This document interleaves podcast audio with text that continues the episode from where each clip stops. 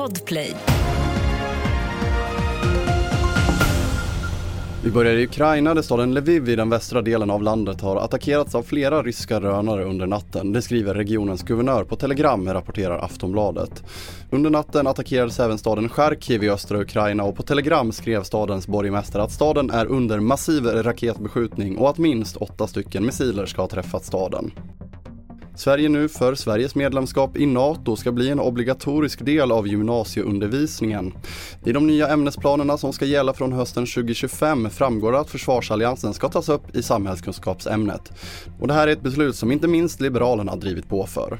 Ja, men svenska elever eh, i samhällskunskap måste lära sig mer om det svenska totalförsvaret, om civilförsvaret och det militära försvaret. Och där är NATO idag helt avgörande och kommer vara avgörande för den svenska säkerheten. Och det är självklart att vi ska lära våra elever eh, mer om vad NATO innebär eh, rättigheter och, men också skyldigheter. Det sa Johan Persson, Liberalernas arbetsmarknads och integrationsminister.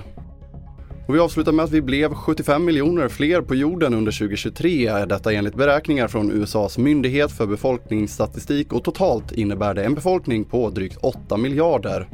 Befolkningsökningen den var under 1% för året globalt och myndigheten räknar med att varje sekund under 2024 innebär 4,3 nyfödda och 2 avlidna i världen. Fler nyheter hittar du på tv4.se. Jag heter André Metenen Persson.